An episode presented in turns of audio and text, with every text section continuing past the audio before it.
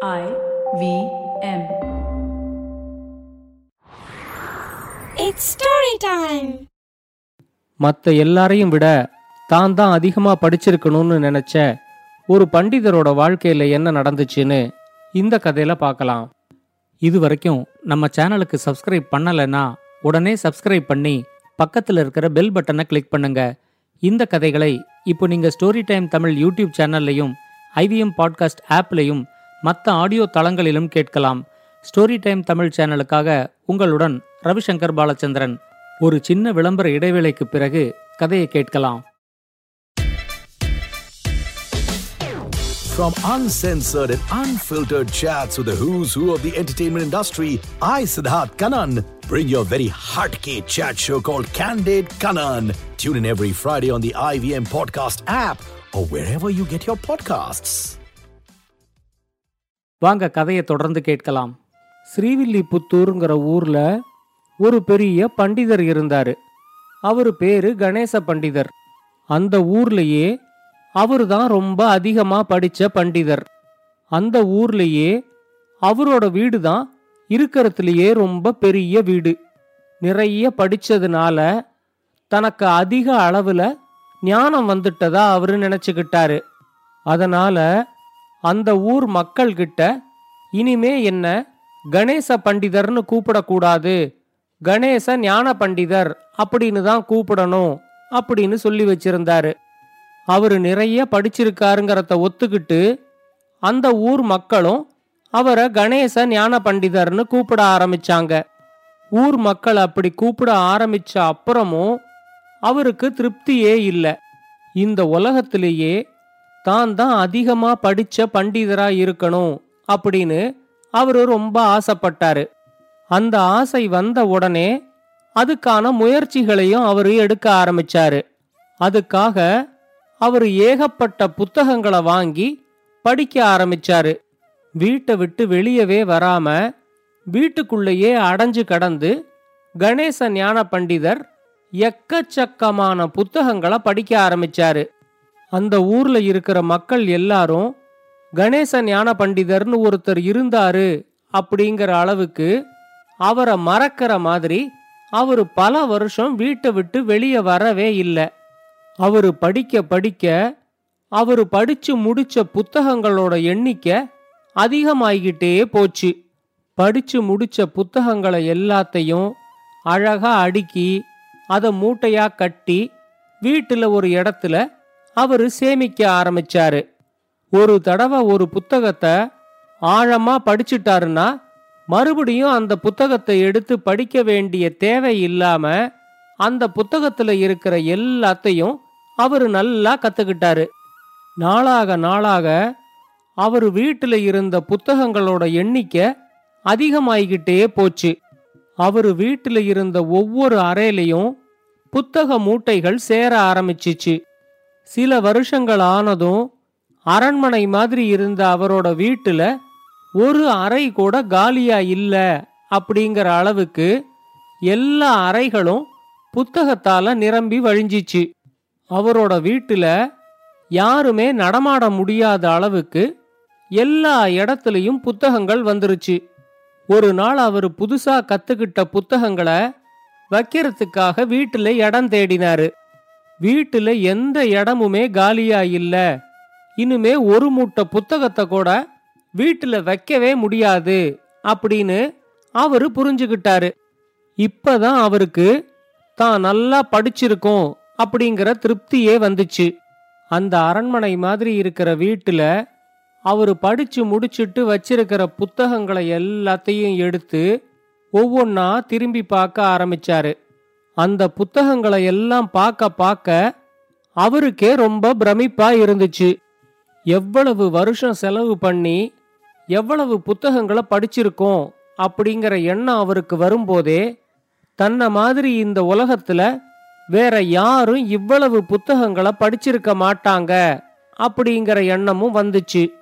தான் கத்துக்கிட்ட இவ்வளவு புத்தகங்களையும் யாருக்கிட்டையாவது காட்டி தன்னை மாதிரி படிச்சவங்க இந்த உலகத்துல வேற எங்கேயாவது இருக்காங்களான்னு தெரிஞ்சுக்கணும் அப்படிங்கிற ஆர்வம் அவருக்கு வந்துச்சு. ஆனா யாருகிட்ட காட்டி இந்த கேள்வியை கேட்கறதுன்னு தான் அவருக்கு தெரியல. அவர் யோசிச்ச எல்லாருமே அவரை விட கம்மியா படிச்சிருக்கிற மாதிரி தான் அவருக்கு தெரிஞ்சிச்சு. கடைசியில அவர் ஒரு முடிவுக்கு வந்தாரு. இத பத்தி சரியா சொல்லக்கூடிய ஒரே ஒரு ஆளு அந்த கடவுள் தான். வேற யாருக்கும் இத பத்தி சொல்றதுக்கான தகுதியே கிடையாது. அதனால இந்த புத்தகங்களை எல்லாத்தையும் எடுத்துக்கிட்டு நேர கடவுளை போய் பார்த்து இதை விட யாராவது அதிகமா படிச்சிருக்காங்களா அப்படிங்கறத கேட்டுட்டு வரணும் அப்படின்னு நினைச்சாரு. இந்த நினைப்பு வந்ததுக்கு அப்புறம் அவரால் வேற எந்த வேலையையும் செய்ய முடியல. கடவுளை பார்க்கறதுக்காக உடனே கிளம்பணும் அப்படிங்கிற முடிவுக்கு அவர் வந்தாரு. நானூறு பெரிய வண்டிய அவரோட வீட்டுக்கு வர சொல்லி அதுல அவர் படிச்சு முடிச்ச புத்தகங்கள் எல்லாத்தையும் ஏத்தினாரு. அந்த ஊர் மக்களுக்கும் அப்பதான் கணேச ஞான பண்டிதர் இருக்காரு அப்படிங்கிற விஷயமே மறுபடியும் தெரிஞ்சிச்சு. ஆனா அவர் வீட்டு வாசல்ல இவ்வளவு வண்டிகளையும் பார்த்த உடனே அவர் வீட்டை காலி பண்ணிக்கிட்டு வேற ஏதோ ஊருக்கு போறாரு போல இருக்கு. அப்படின்னு தான் எல்லாரும் நினைச்சாங்க. தானும் ஒரு வண்டியில ஏறிக்கிட்டு அந்த நானூறு வண்டிகளையும் தன் பின்னாடி வர சொல்லிட்டு அவரு காட்டு வழியா கடவுளை பார்க்கறதுக்காக கிளம்பினாரு. காட்டு வழியில பாதி தூரம் போனதுக்கு அப்புறமா அவருக்கு ரொம்ப தாகமா இருந்துச்சு. குடிக்கிறதுக்கு தண்ணி எங்கேயாவது கிடைக்குமா அப்படின்னு அவர் தேடும்போது அங்க ஒரு முனிவரோட குடில் இருக்கிறத அவரு பார்த்தாரு. அங்க போய் கொஞ்சம் தண்ணி குடிச்சிட்டு அந்த முனிவர்கிட்ட தன்னோட பெருமைகளை பத்தி பேசிட்டு அதுக்கு அப்புறமா கிளம்பலாம் அப்படின்னு அவர் முடிவு பண்ணாரு. நானூறு வண்டிகள்ல இருந்த அவ்வளவு புத்தகங்களையும் பார்த்த உடனே அந்த முனிவருக்கு ரொம்ப ஆச்சரியமாயிடுச்சு. அவர் கணேச ஞான பண்டிதர்கிட்ட கேட்டாரு நீங்க ஏதோ ஒரு பெரிய ஊர்ல ஒரு பெரிய நூலகத்தை வச்சு நடத்திக்கிட்டு இருந்துட்டு இப்போ அந்த நூலகத்தை வேற ஏதாவது ஒரு ஊருக்கு மாத்துறீங்களா அப்படின்னு கேட்டாரு. அவர் அப்படி கேட்டதே கணேச ஞான பண்டிதருக்கு ரொம்ப பெருமையா இருந்துச்சு. முனிவர் கொடுத்த தண்ணிய குடிச்சுக்கிட்டே இல்ல இல்ல இது நூலகத்திலேந்து எடுத்துக்கிட்டு வந்த புத்தகங்கள் இல்ல. இது எல்லாம் நான் படிச்சு முடிச்ச புத்தகங்கள். இத கடவுள்கிட்ட காட்டுறதுக்காக கொண்டு போய்கிட்டு இருக்கேன் அப்படின்னு சொன்னாரு. உடனே முனிவர் அவர்கிட்ட அடேயப்பா இவ்வளவு புத்தகங்களையும் நீங்க படிச்சு முடிச்சிட்டீங்களா? இத படிச்சு முடிக்கிறதுக்கு ஒருத்தரோட முழு ஆயுசும் பத்தவே பத்தாதே. ஆனா இவ்வளவு புத்தகங்களை படிச்ச நீங்க இத எதுக்கு எடுத்துக்கிட்டு போய் கடவுள்கிட்ட காட்டணும்னு நினைக்கிறீங்க? அப்படின்னு கேட்டாரு. உடனே பண்டிதர் சொன்னாரு நான் படிச்ச புத்தகங்களை கடவுள்கிட்ட காட்டி என்னோட பெருமை எவ்வளவுங்கிறத கடவுளுக்கு உணர்த்துறதுக்கு தான் இந்த புத்தகங்களோட போய்கிட்டு இருக்கேன் அப்படின்னு சொன்னாரு.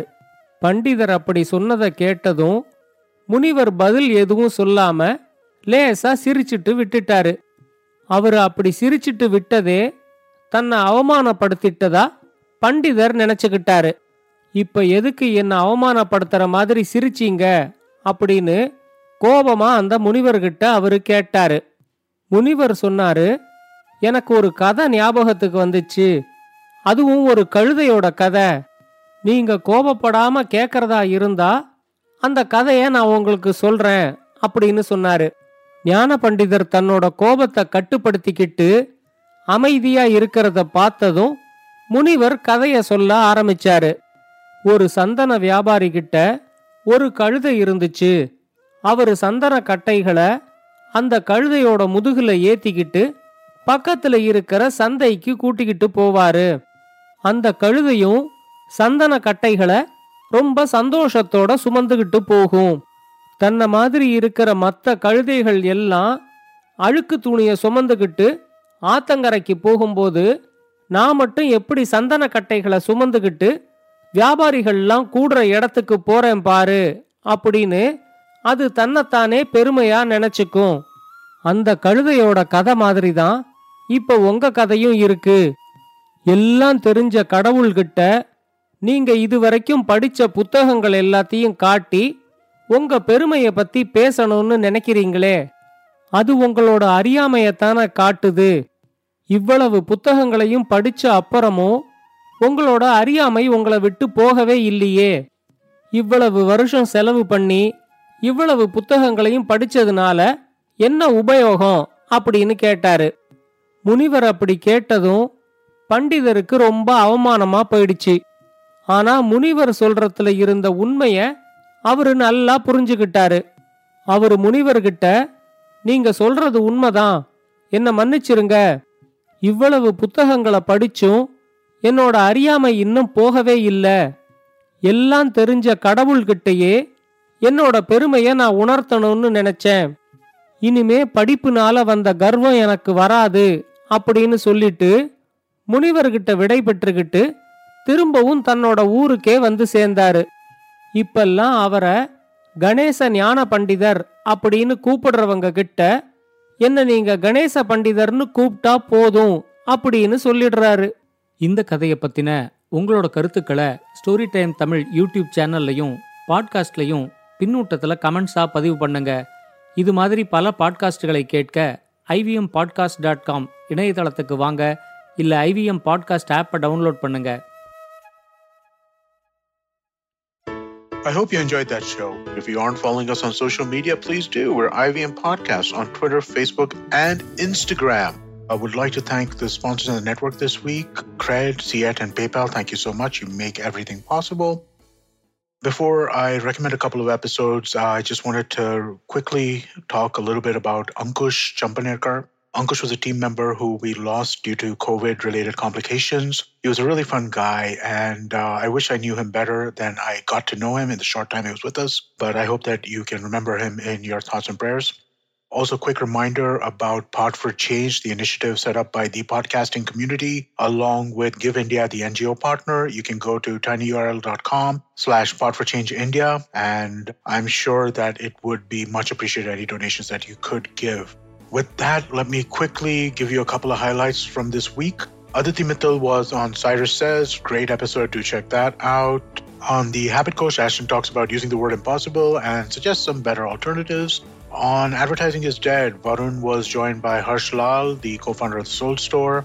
On this round is on me. Gauri talks to Pankit Desai, who is the co founder and CEO of Secure Tech. And finally, I'd like to mention that we have a new show called Tere Mere Raste, hosted by Keshav Chaturvedi. This time it's a trip to the beautiful blue city of Jodhpur, but every week he's going to tell you about his travels as a photographer. It's really well put together, really well done. I couldn't be more excited about the show. Please do definitely check that out. And with that, I hope we see you again next week. உங்களுக்கு தமிழ் கதைகள் கேட்க ரொம்ப பிடிக்குமா அப்படின்னா கதை பாட்காஸ்ட்ல ஒவ்வொரு திங்கட்கிழமை புதன்கிழமை வெள்ளிக்கிழமைகள வெளியாகிற தமிழ் கிளாசிக்கல் நாவல்களை உங்களுக்கு புரியிற தமிழ்ல கேட்டுக்கிட்டே இருங்க. இத ஐவிஎம் பாட்காஸ்ட் ஹோஸ்ட் பண்றாங்க. கேளுங்க கேளுங்க கேட்டுக்கிட்டே இருங்க.